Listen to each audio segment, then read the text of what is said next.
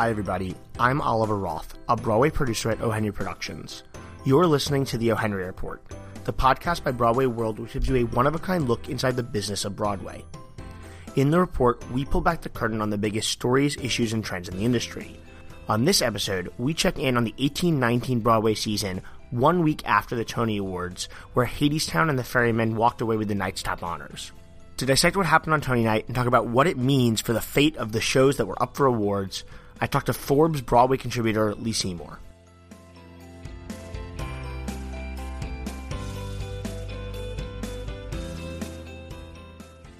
So, uh, you know, really the reason that we have you on today is to go over uh, a season cap from the 2018-2019 season as we head into the, the 1920 season.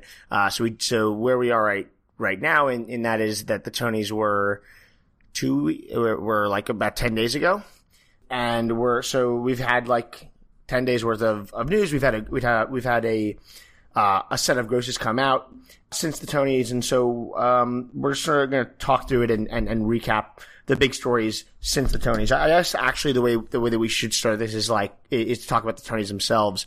What what do you think about the outcomes? Did, was there any uh, big surprise?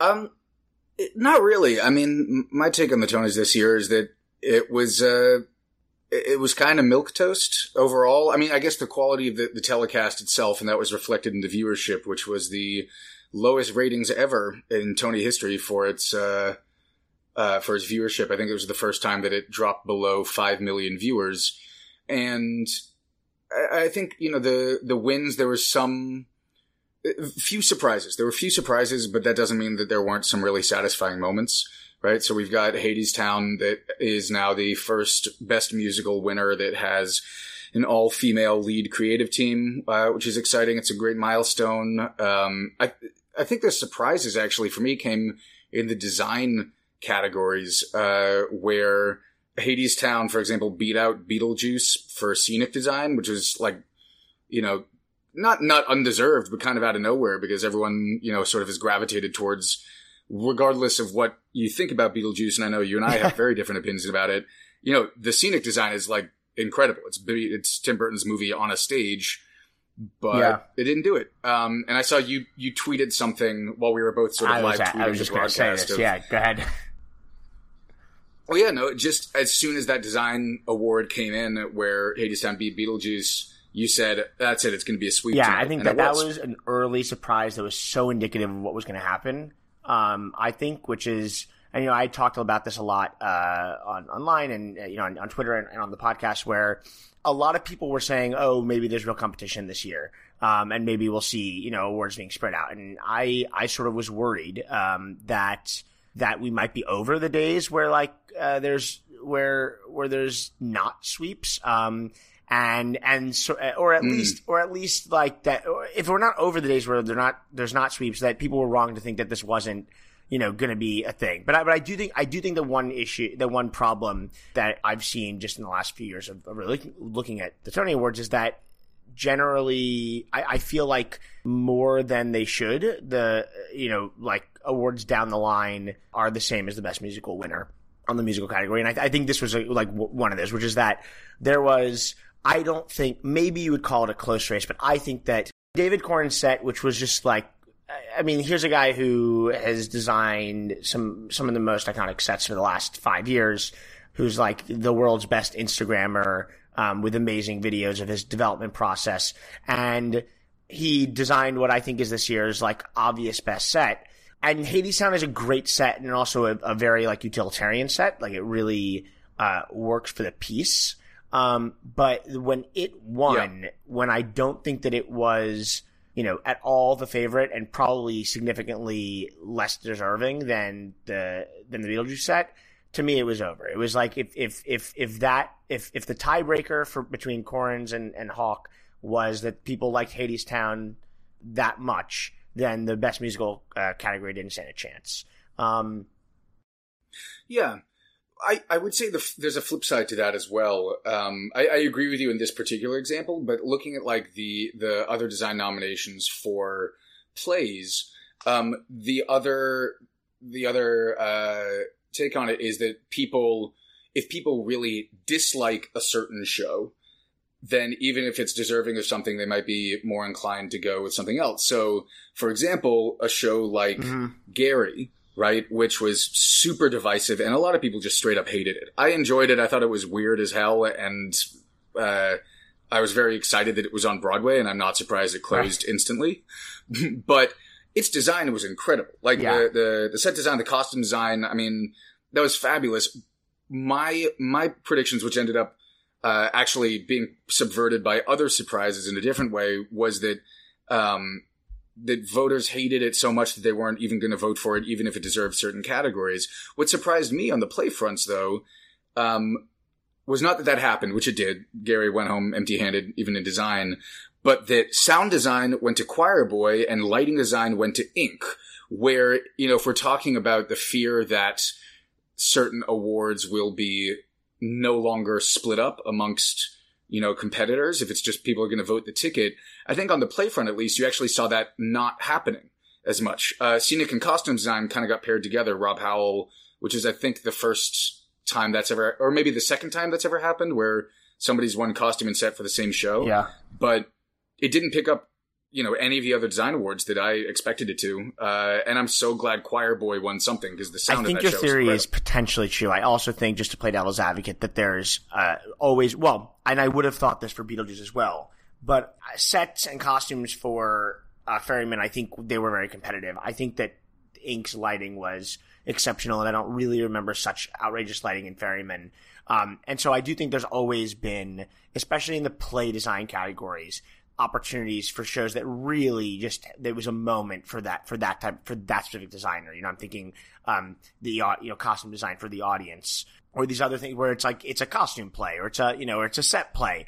Um, and, Yeah, and likewise, I think, and I said this on the uh, in the last episode, and I, I tweeted uh, this during the thing that um, likewise with Choir Boy, I just uh, like there was music in it. It was it was like I think I Yeah. mean there were other arguments that people made throughout you know the sort of you know prediction process of oh well network also had sound design outside and Ferryman had so many different you know voices that had to be you know uh, th- that had to be uh, well balanced on stage but uh, at the end of the day I think the most uh, sometimes the winner of the award goes to the most obviously uh, especially the design these design awards goes to the most obviously um, acclaimed creator and a play with that much music, it's very easy to see where the sound design went. Um, but yeah, no, I, I, I think you're right. I think that, I think the only other, um, surprise that I would say, um, was, um, or sort of upset maybe was, was Sergio Trujillo, uh, out, uh, Warren, Warren Carlyle for, for choreography. Um, which, you know, uh, was really, I think, other than the the current, other than the set design uh, one, was sort of the only like upset we saw. And you know, I'm not, I'm excluding some of the design awards where maybe the unpredictable thing happened, but you know, for example, though Rachel Hauck was definitely definitely upset David Korins. It's like, yeah, but also people, you know, maybe the voters were lazy and just were voting by the ballot. Uh, whether they voted for Sergio or Warren Carlyle required like a decision to be made, and I think it's very clear that the Tony voters disagreed with the Drama Desk and Outer Critic Circle voters uh, in a way that was surprising. They did, and I mean they they disagreed with with uh, the. I feel like this year in particular, the sort of pre Tony Awards had almost had like little to no bearing on what the Tonys ended up being, aside from maybe the Ferryman, right? Because there are plenty of shows that weren't competitive. Uh, you know, um, the boys in the band didn't even invite Drama Desk or Outer Critic Circle uh, nominators, I think, to it, um, which is part of why I predicted that it was going to win because they they changed the voting rules this year so that it's no longer on an honor system, uh, and they match. You have to essentially provide documentation to say that you were at any given show on the given day that you say you were, and if the house managers can't match that uh, to what you you say, you don't get to vote in the category. So what that means, uh, I was talking with a couple of different producers beforehand, um, uh, before I was writing all my predictions and, and viewing the telecast. And so what that meant is essentially this year, many, many more voters planned further ahead to see more shows. You might think that it, it would be the opposite, where fewer people just voted in general, but it, according to at least the, the folks who have access to the the the attendance data, that wasn't true. So you had shows like Boys in the Band or the Waverly Gallery, right? Revivals, especially that had already closed, having been, and Choir Boy as well, which is a nonprofit middle of winter uh, run, which may have attracted, you know, in any other given year, like 350 voters maybe might have seen it. Uh, in order to be able to vote and, and having all these people plan ahead, um, shows like that got, you know, an additional maybe 100, 150 people to come see them so they could be eligible. So, so that's, that's, that at least was my take on certain shows like Boys in the Band being more competitive than they might have been in years past. For Ain't Too Proud, I thought that Sergio was going to win, and uh, and I'll tell you why. Because Ain't Too Proud was not going to win any other Yeah. awards that night. Um, you know, I mean, it's it's uh, both of its featured actors were incredible, but there wasn't like a consensus on on if anyone was going to to try to you know split the vote uh, to to on on Andre Shields or Patrick Page in Hadestown. So it's not that other people wouldn't have been deserving, but there wasn't any other competitive category. And that show is going to tour and make so much money on the road. You know, they've been they've been booking up for uh, you know, they've had a long lead up to their booking. And my sense is that there was a really strong campaign push um, from the producers, from press reps, et cetera, from the entire team to make sure that it got one Tony so that it could still tour as a Tony nom- a Tony winning musical. And that was the only So I totally by that logic. We I talked with with Matt Tamanini in the last episode pre Tonys about how one of the issues uh, I had and one of the reasons why I thought prom was not was going to walk away empty handed was because there wasn't a clear uh, like I think similarly if there was a clear way to reward prom in like the category that you that they that it should be rewarded in, it might have had a better chance. Um, I think going back to our Beetlejuice conversation, it's an example where um, maybe the, the the fact that there's a group of people who really don't like Beetlejuice, um, we're trying to find a way to not reward it. But but uh, but I think you're totally right about that. Um, uh, and whereas you know I think prom really was going with the go bigger. You know they were trying to maybe make it Beth level, but unfortunately there was a, there was a real juggernaut Yeah. and another um uh you know like one of two Tonys that Cher was going to walk away with. So um but but so so sort of Yeah. taking that and the fact that you know. Uh, we now have You Proud, which is doing great at the box office, and we'll- I'll talk to you a little bit about that in a second, how it did this week. Um, and has the Tony, um, the prom, which is walking away empty handed, Beetlejuice walking away empty handed, a bunch of plays walking away empty handed. Um, let's talk about sort of what, what so far has happened since then. So, um, on the play side, there's been a lot of action. Sure. Yeah. So on the play side, well, first, just because uh, knowing me, I'm going to forget this and not come back to it. But I think it's amazing to point out that Hadestown aside, and actually this might not even be true. I think that Hadestown, the the ratio might have. Uh, actually, I'm going to do the math really quick. What I'm going to say is, I think out of all the shows that have been uh, that were nominated in terms of win to nomination ratio, I think that the Cher Show has uh, has the best ratio. They got. I mean, they got two thirds of the awards uh, they were nominated and, for. Uh, Hadestown had what, thir- uh, 12 nominations? Uh, 14, it 14, 14? yeah, yeah, you're right. So 14 nominations. So, so that's, you know, a little over 50%. Yeah. So, Yeah. So I think that's probably true. Um, yeah. which is amazing for a show that I mean, uh, you know, it's it, that that may be sound sort of like a backhanded compliment. I don't intend it that way, but um, you know, I think that that that, that show attracted a lot of. Uh, a lot of either indifference or outright sort of scorn, but the fact that it was as competitive as it was, I mean, they played their cards right. You know, I'm sure that they would have loved to uh, been nominated for more things, but in terms of what they were nominated for, they, I mean, they they knew what to do and, and how to make sure that those were Yeah. continued to be a lock. Um, and so on the so going back to what's happened since on the play front, uh, we've had three closings announced way ahead of schedule. Uh, King Lear and um, Gary, and just yesterday, uh, Hillary and Clinton, um, all of which had been. Lear was performing okay at first, but all of which functionally were underperforming for weeks and weeks, almost since they started. Um, Gary sort of was this thing where, you know, we, we talked about this sort of the last time we, we got together was this thing, uh, that was so bizarre and clearly super divisive and a lot of voters hated it, but it seemed to be, and there's no way of actually confirming this because the nominators don't deliberate and vote together. They, they just, Right. you know, vote independently and tally it.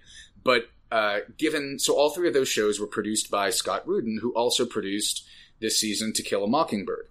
To Mo- Kill a Mockingbird was very pointedly snubbed for a Best Play nomination, and Gary got seven nominations, including Best Play, and closed instantly. While Mockingbird is now just broke its house record this week for like the sixth time, and is almost at two million in weekly grosses, which is insane for a play in Yeah. the Shubert Theater, which is enormous. So, so Rudin's having Yeah. a really rough season right now. I mean, there's no, there's no way about it. He's lost all of his money on three shows that, two of which were essentially rejected outright. Hillary and Clinton and Lear both just got one nomination, acting nomination apiece, neither of whom won. Uh, and Gary was sort of showered with nominations, uh, and, and never had a hope of being a commercial hit. So there's this sense of like, I, I found Gary to be like a great artsy, gutsy, weird risk, and I'm really like kudos to him to push that through to Broadway. Um, but none of those shows, I mean, it became clear probably three weeks in, none of them were going to make money, and the question was just when yeah, are they going to um, announce? and you know, obviously after the the Tonys. I mean, and and I had talked to I, online or something about this, but it's also the you know, it's really hard to for especially for a, for an established producer and on shows with established writers and established creatives to feel like you can announce. Uh, I think Lear did announce before the Tonys, but I think a lot of they did. They Right. closed on the Tonys uh, itself. I think a lot of times you sort of like Yeah. you know owe it to your creatives, uh, even if you don't think it's going to uh, work for you at the Tonys to like stick it out until the Tonys, um, and then you know we saw the result of that, which is that these closings were probably something that they were definitely things that were being talked about weeks before Tonys, but announcing closing before the Tonys. Uh, is the nail in the coffin. It sort of gives up on it. So I think I think they were holding out that maybe they would get on Gary like a you know costume design award and and be able to run a Tony winning campaign or something like that. Um, Sure. I mean, yeah, I think that's you know it's it's tough, especially with, um, I mean, with, with any producer, but for somebody like.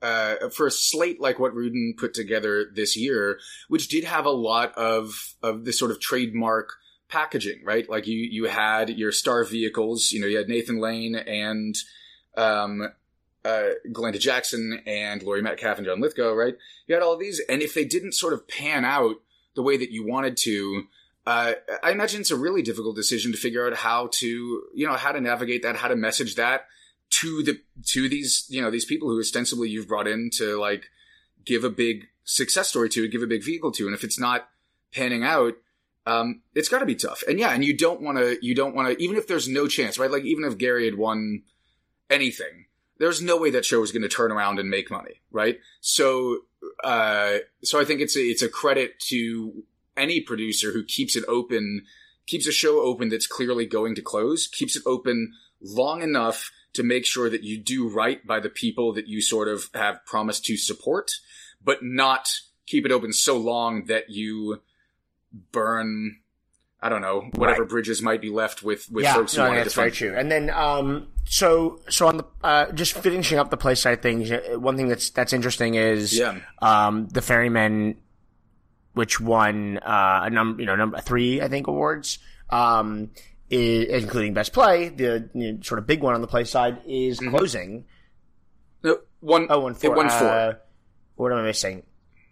Uh, for, it's got two design and then director, best play, right, best right. direct. So, um, so two big, um, but you know, it's closing, um, which is an interesting decision, right? I mean, and and I and so now we can Yeah. sort of talk about grosses. Um, did the Ferryman see an uptick that would have that would mean that maybe they they shouldn't be closing or that they could be getting a little bit more mileage out of this? I mean, yes, they saw an uptick. It doesn't strike me as something that would be enough. I mean, well, you and I both know, um, but for anyone listening in, if you're producing a show, you don't just look at your week of grosses, right? You look at your 10 weeks out. And so that's what we, as people who aren't producers on that show, don't have access to those numbers, but you can sort of usually get a sense if something isn't selling well for weeks and weeks and weeks, it probably isn't going to magically turn around. What we saw for Ferryman is uh, they did the week after the Tony, after they won, it had its best week since uh, January, I think. You know, they uh, they jumped yeah, no, up. It's I mean, sold I'm now. looking at it now. It's uh, it sold 770. Uh, the last time they did seven anything was was February, and early February was the last time they did better than that. Yeah. Yeah, so you know they jumped up. They added 152,000 to their uh, their receipts. They're selling at 80 percent, you know, of their potential, which is great. Um, you know, not stellar, not a sellout, but great, especially relative to where it had been. So, like, yeah, it got a bump. Uh, I think in order for it to extend again, uh, especially because it's such an expensive production, you know, it's a seven and a half million dollar capitalization. It's got 35, I think, paid cast members plus a bunch of animals. Um, you know, it's, it's hugely expensive to run. So if you're not selling out, which it was when it started, you know, it was grossing a million a week for its first couple of months. Uh, if you're not really selling out, you're, it's just a game of, of, well, how long can we sort of bleed this until we, we have to Yeah. stop being irresponsible? So, So um, That's where we with are. our last you know bit, I want to move over to the musicals, where there's not as much to discuss uh, in this sort of realm of, of factual uh, things that that will happen because there haven't been announcements. But I think we can just analyze where we are, and, and really I think that the the shows that we're watching, and tell me if I'm are um, the prom and Be More Chill are probably the most you know worth watching um, for for you know uh, potential news. The prom did announce a tour. Uh, King Kong maybe as well, although uh, that seems to me to be sort of in another sphere, non-related to, to, to, the Tony Awards. Cher show, show maybe, but uh, things like the Cher Show and and and Beetlejuice, uh, and even Kong to some respect, seem to me to, to to be shows to watch, but that the question is whether is when will the brand stop selling tickets and not when will the fact that they didn't win a Tony, you know, prevent momentum. Yeah, that's a good. That's a very good distinction. Uh, well, first, I just want to jump back very quick. The only other play we didn't talk about was what the Constitution means to me. Which, you know, again, I know we have uh, differing views on this, but like the fact that that show, even after not winning anything, it was only nominated for two two Tonys. It didn't win. Uh, it's already announced a tour, which is odd because it's such a personal show, and, and Heidi is not necessarily going to tour with it. Um, the fact that that is still had functionally no loss after the Tonys at the box office and that it's still grossing almost 90% of its potential, it's almost certain to turn a profit. And that's still just like wild to me. And you Yeah. know how much I love the show, but I, I think that deserves saying that a show that is that unusual on Broadway, despite not winning any Tonys after uh, that it was nominated for, that it functionally didn't lose any Yeah. traction or momentum. I think is you know, pretty just, just spectacular. before, before we have to, Um, I think you know, I would have outside, or I would, I would sort of contend that that might have to do with the fact that it's, um, in its own sort of realm as far as shows on Broadway, maybe ever, but certainly right now. Um, and so Sure. I have no doubt that if it had won one or one or both of those Tonys, they would have been able to sky, you know, the grosses might have skyrocketed this week.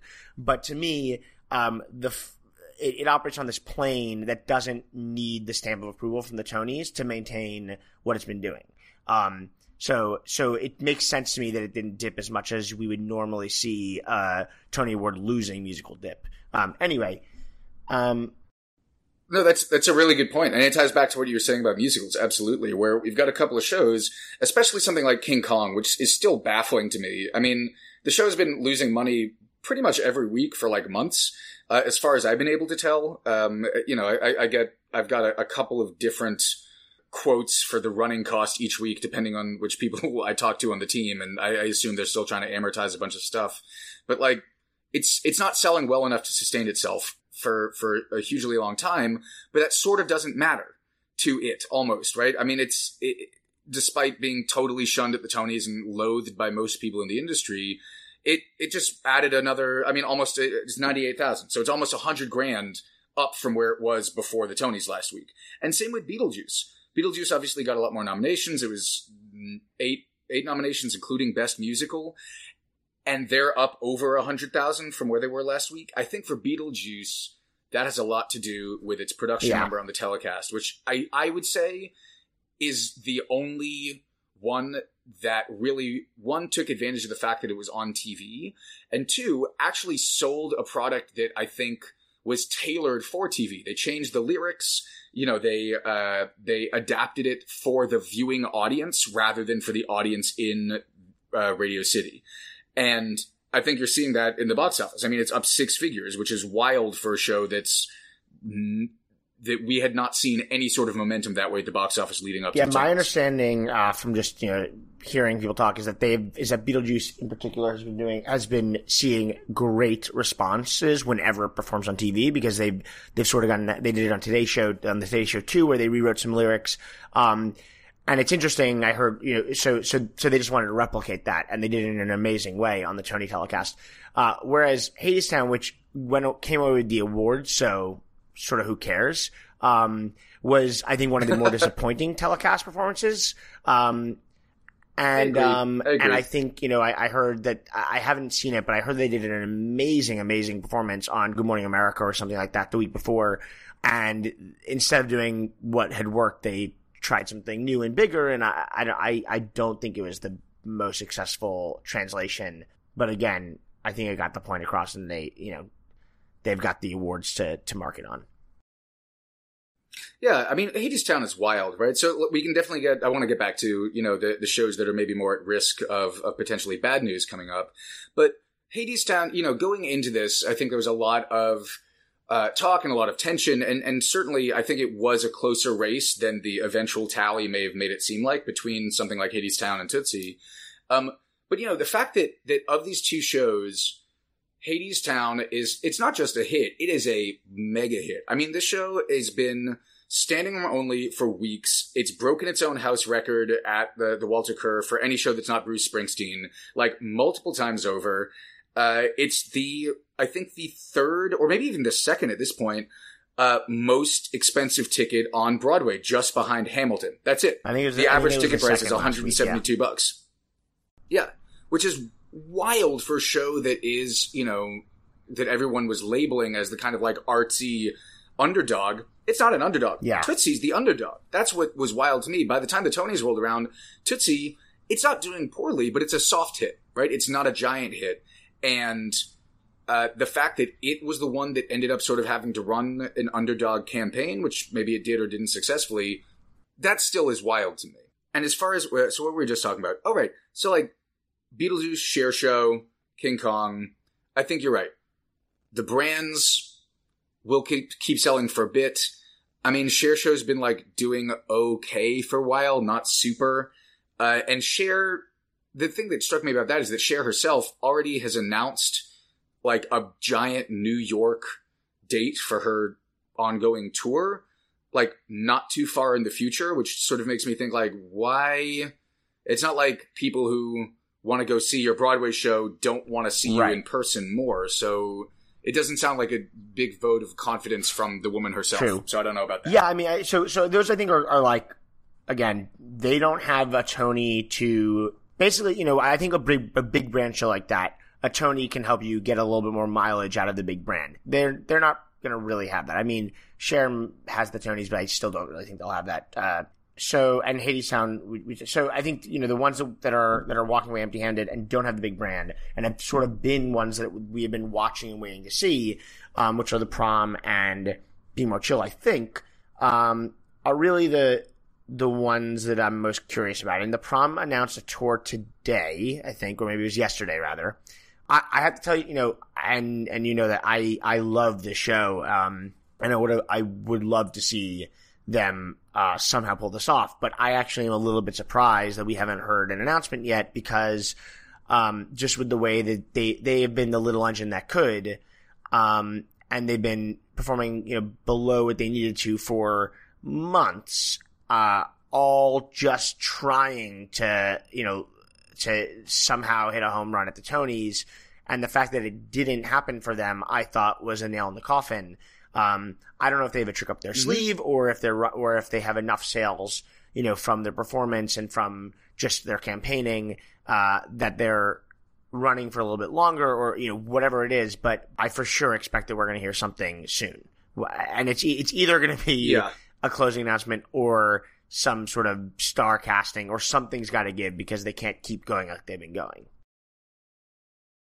No, I, I agree, and um, yeah, I, I enjoy I enjoy the show. I don't think I liked it maybe as much as a lot of other people did. I think there was uh, there there was a large contingent of folks who who I know at least voted for it for best musical and really wanted it to win.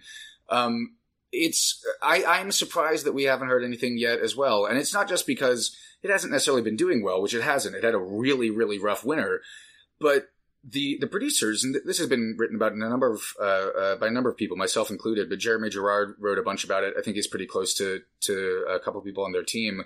But that show has taken out you know seven figures worth of loans to keep it afloat for the Tonys, and so there is. I I was actually. It's hard, right? I'm trying to find a way to say this that doesn't sound super callous because I think it is a really charming show, and the people involved in it are doing great work and it's really lovely and it's got a beautiful message.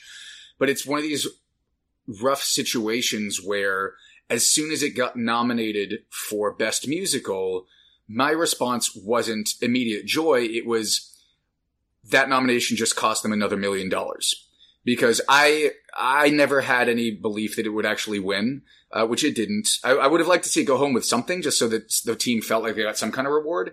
But I, I didn't think it was ever going to win Best Musical. And if it didn't win Best Musical, there was, it was going to close and it's going to at some point probably soon.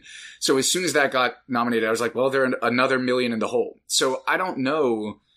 Uh, I, I just got, um, I, I think the producers are sort of doing a, a final last round of sort of personal appeals. I, I just got an email recently, you know, uh, sent to some list serve of, of like, uh, you know, come, uh, come see the prom.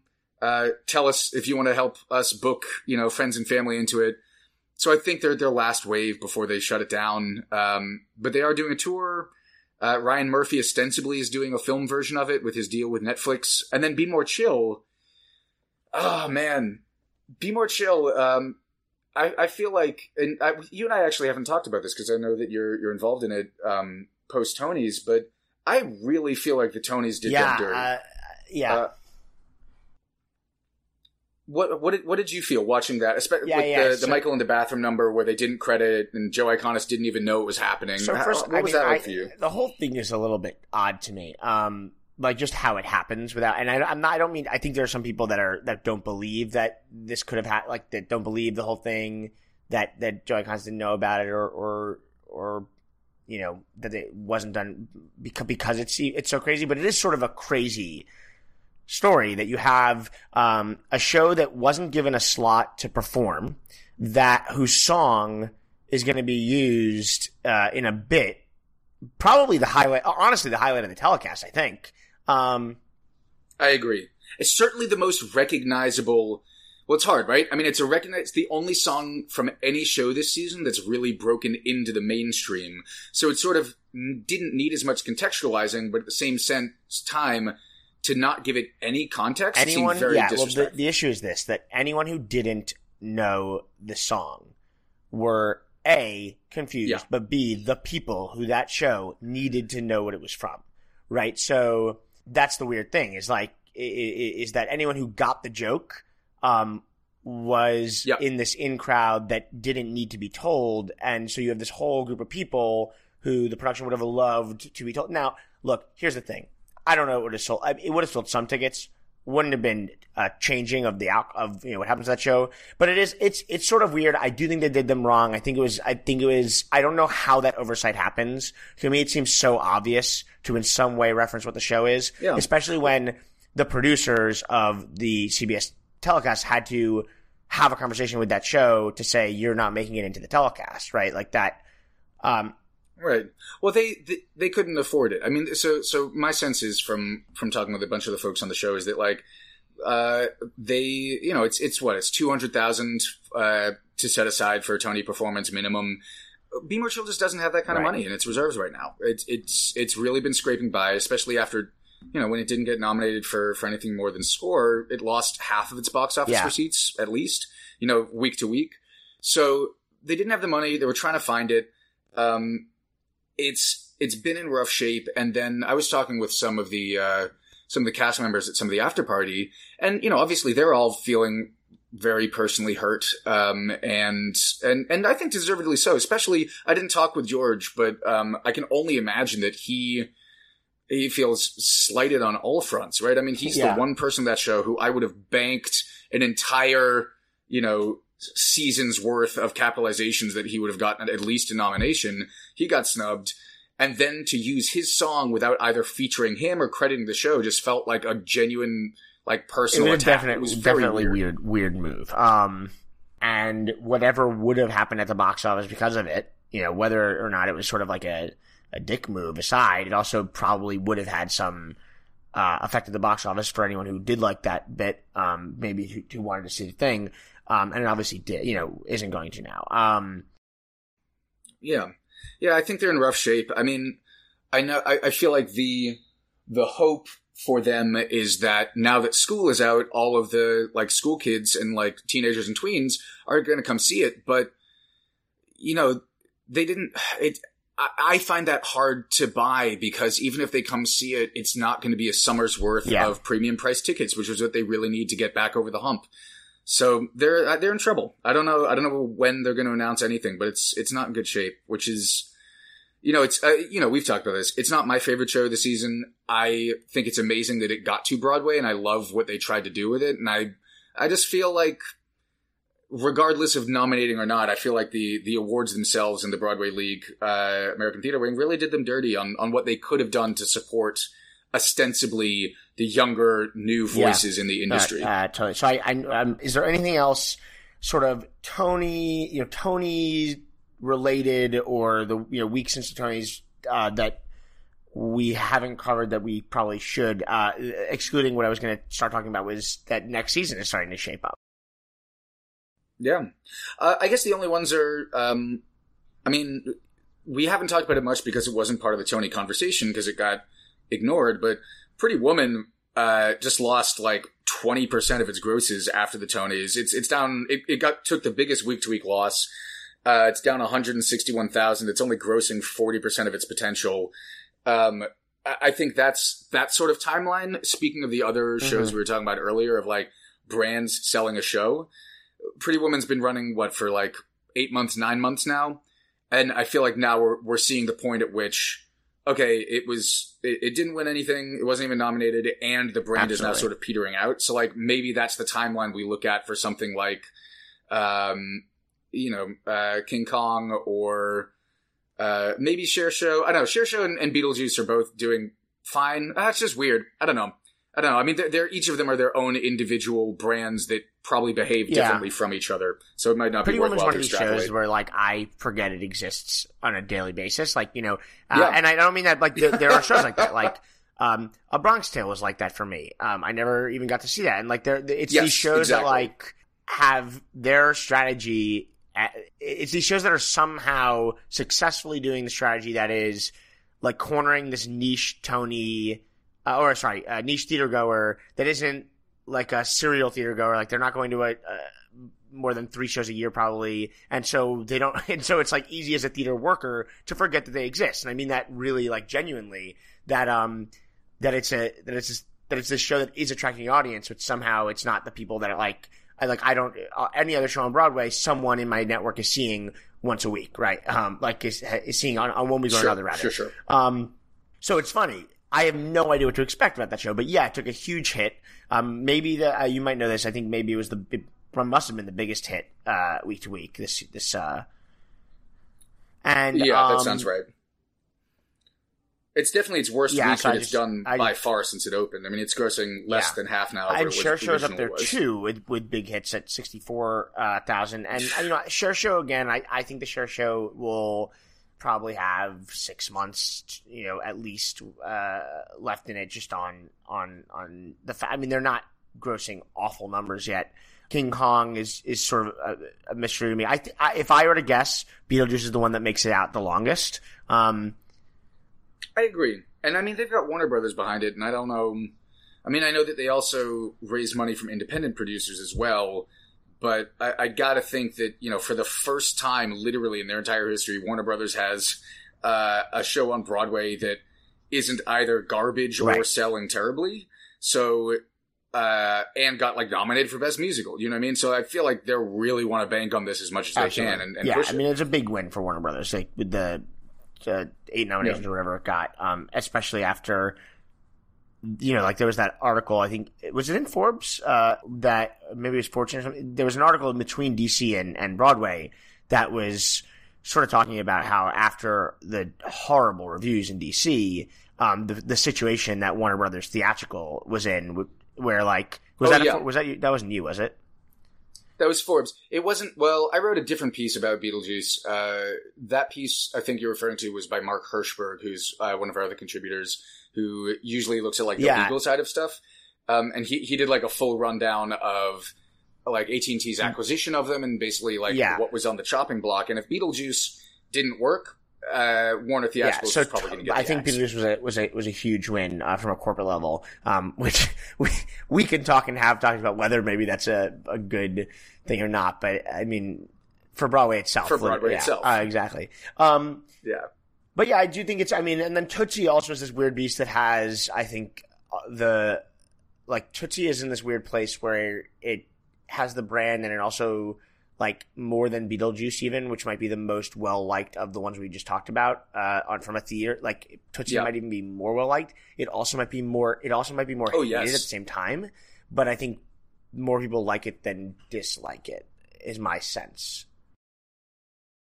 Absolutely. I mean, Tootsie's odd, right? So it's it is it is supremely dated in a lot of ways, right? I mean, that's just the core spine of the thing is 40 years old and it feels that way.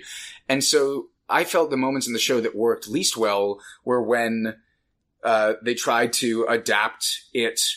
They tried to adapt the gender politics uh, really heavy handedly and really tried to say, this is not 40 years old, it is now which just made it feel more awkward. And the, the parts of it that worked the best were the parts of it that didn't hammer home uh, its its attempted message quite so heavily and just let the comedy speak for itself. Um, because it's the best parts of Tootsie are funnier than any other show this season, like hands down. I, at least for me, like I laughed harder during that show. I also was like mm-hmm. furious during parts of it in ways that I wasn't at other shows, and I think that that's shared with a lot of people. I think that it, when you say it's hated, I think that this is my sense of it, which could be wrong. It's always hard to tell with social media, right? Is that like a lot of the people who genuinely hate it and are really offended by it and either find it misogynist or transphobic or just, you know, not exciting, that that is a very vocal, not terribly small minority, but a minority. And it and certainly minority of anyone the show is targeting, right? Like that is a big fat tourist yeah. magnet show. And if they can really parlay that into uh, you know, just move past the fact that it didn't win best, best musical. If they can just parlay that through the rest of the year, I think uh, they're yeah, set for a while. Yeah, I mean, I, that's a show that also will will get a good portion of this like Pretty Woman audience I was talking about before, which are these non New Yorkers or or like you know s- suburban uh, uh, metropolitan area people. Uh, but it'll also get New Yorkers and and tourists and everyone. Um, all right, so with, the last five minutes, let's just look at uh, because I think the other thing that's happened um, since the Tonys is that next season has be, has grown from something that like was we knew some things about to being a real robust season, uh, and I'm I know and I'm sure there's more to come. Uh, so Frankie and Johnny already opened. That was the first show of the season uh, to open. That's petering along. Um, but Oof, it's so oh, it's in such rough shape, and it's well, that's a whole separate conversation. But like that is really doing poorly, and it's unclear to me exactly why Audra's return is not. I think the thing, you know, well. just to spend a second on, I think the thing is, um, everyone would have said this is an obvious nightmare before Boys in the Band. Boys in the Band figured out how to do something that, how to do a play in the middle of the you know dead season for opening shows uh, but it had like so many stars. The combined star power is bigger. Also, yeah. stars that were bringing in people who weren't theater people who maybe don't even watch the Tonys, but they've seen The Big Bang Theory, right? And they want to see Jim Parsons.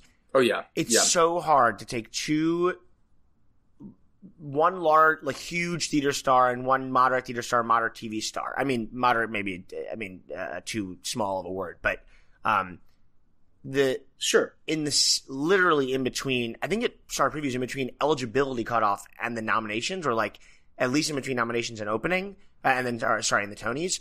Um, and it's like you need. Uh, this is when every theater goer who loves Audra wants to see the things that were nominated and want and, and is, is waiting to find out what you know and and the it's so expensive to advertise and it, uh you know because because the, Yeah, all the outlets sure. know that Hadestown is going to pay whatever it needs to to get ads in there right and and Hades not Hadestown alone all those Yeah. shows um the press doesn't care at all if you're not a nominee right um so it's Yeah, just ho- so hard true. to speak. So like I'm interested, you know, I'm on Seawall Life, um, which has a sim- like two stars, you know, not like g- ginormous stars, but Jake Gyllenhaal, Tom Sturridge, pretty pretty decent uh, stars, you know, with good overlap. But we have Sure. Yeah, and I think the Jake, I think the main difference is we have such distance. Like we're not, we're it's mid July. Yeah. Uh, I, I'm curious to see Yeah. what happens there. Um, but anyway, so so Moulin Rouge is starting previews next week. Um, yeah. Oh my gosh. So Uh, soon. And that's that's the first musical of the season. Um, Jag, so Moulin Rouge, Rouge we already knew about. Jagged Little Pill we already knew about. Um, Tina we already knew about, which is uh, now we're getting you know, more into the fall. Mm-hmm. Um, and then this week we or today we learned a Girl from the North Country was open is going to be opening up in February. Um, Yeah, which I missed off I- Broadway. I'd I'm seen really it in London. I don't understand what the hubbub is about. I, I, I actually, I truly do think that the critics loved it. I know that, but I truly, I wonder if Americans will like it as much as the British. It's like it's a slow, you know, play with Yeah. music. Really, uh, that's like closer to a musical than a play with music. Um, and then on the on the on the new play side, uh, we've had we have the Inheritance that announced recently, which both both of us are involved in, and uh, Seawall Life, which we just talked about. Um, a bunch of I'm skipping the Mm-hmm. nonprofits because there's there's so many of them, um, and those announced their seasons some before the Tonys, and uh, the Sound Inside, um, and And there's American so then, then- Utopia, then on like the right? special The, sides, um, like Derren Brown's Secret, which I'm also involved with, and American Utopia. Oh, yeah. one or more play uh, type special uh, event, one or more musical type special event. Um, Oh, I thought that American Utopia was like a full So musical. Is it- it not? it, I think it rides the the like the border. I think they're they're calling it a special event. I think it's sort of a theatrical concert. Like you, Okay. you know, it, I- my understand. I don't really. I mean, we actually are investing in it, but I have no idea about it other than like that people love Dar- uh, David Byrne. Um, but Yeah. Although, oof, I'm I'm very concerned. After, did you see the uh, yeah, that was awful. Joan of Arc Yeah, show at the public? But but Oof. but my, right. but, but Well, I we'll see. But I mean, fingers so I know people who saw this, um, who who said basically it's a David Byrne concert with like you know theatrical moments, um, and and that it's a really so it it shies away from it's not a book musical. It's more like a concert that has some sort of theatrical form to it. I mean, I'm talking about it. I've, Yeah. I've never seen it, but I, I know people who have seen it, um, and that's what I Sure. what I what I hear. Um, yeah, go, And then we've also got what is it? West we've Side got Story, West Side yeah. Story, right? Um, coming in. Uh, and then, which is sort of perplexing to me. I'm curious. It's going to be Ivo Van Hove, Yeah. right? Who's going to be uh, doing his thing for it. And then there's um, uh, Virginia Woolf again with Laurie Metcalf, who's going to be incredible, and Eddie Izzard, which I find fascinating. So Eddie Izzard is one of my favorite performers of all time. I grew up on his comedy. Uh, if, for you know anyone who doesn't know, uh, is a brilliant uh, comedy who made a name for himself by being uh, a uh, identifies as a male lesbian. He's a a, a, a cross-dressing uh, comedy transvestite uh, British uh, man who now identifies as transgender. I believe he still uses male pronouns. I just saw him perform at the Beacon uh, on a tour that he's going now. I thought he was going into politics, which is what he kept talking about, that he was going to be part of Parliament or running for Parliament. But now he's going to be in Who's Afraid of Virginia Woolf. I, I assume as George. you know, it's just going to be. A, so it's a I didn't very know. I'm No, not. tell me. and I I knew of Eddie Izzard. I did not know all the stuff you just shared, and it's it is. Oh, sure. Making a rumor I heard sound much more likely, which is actually that uh, Laurie Metcalf is playing George. Oh, that makes a lot more sense. Also, well, the other thing I was going to say, which he he you know has a very funny bit about in his his recent tour is that he he's had uh, uh, top surgery. So he, I mean, he he presents as as very um, physically female. So I was wondering how this Yeah. whole thing was going to be. Well, we'll we'll have to wait and see. But yeah, I think those are the things that are that are like officially announced. Um, that are very likely to come in. There's obviously other. I mean, there's there's a lot of availability. Uh, the Belasco doesn't have anything until uh, Girl comes in. I think Girl announced its theater today. I hope it did. is that is that true? I thought something Well, else, well, maybe sorry. we can't talk about that on, I the, think on uh, the podcast. uh, so no, I I have heard uh, that something might be going in. That it might be a revival. Um, uh, Ah, offline, okay. I'll, I'll tell you what I think you're referring to. Um, uh, but the Belasco Sure, sure, doesn't sure. have something uh, uh, for the fall um, yet announced. Um, the uh, the golden if uh, if if um, if Ferryman is uh, if this was the final extension, the Jacobs, there's just a lot of real estate. Um, whereas there wasn't, you know, before, nearing the end of the Tonys.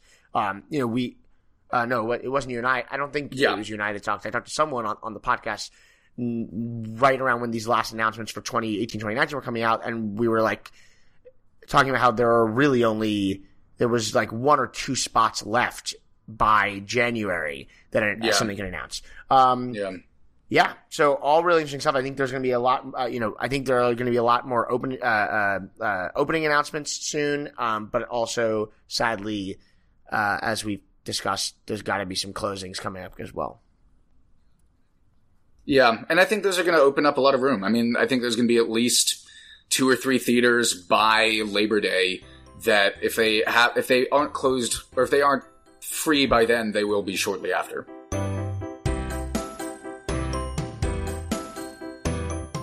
Since Lee and I recorded this episode, we've already seen two of the shows discussed announce their closing, and that is that The Prom and Be More Chill will both be closing on August 11th. I wish I could say that those are the only closing notices that we expect for the rest of the summer, but it's just not true.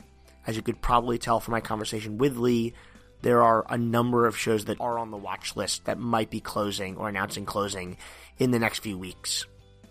The good news is that with each show that closes, there's a vacant theater that can open up for a new production to come into the 1920 season. But with that, that's a wrap on the 1819 season. Thank you for listening along with us on the O'Henry Report.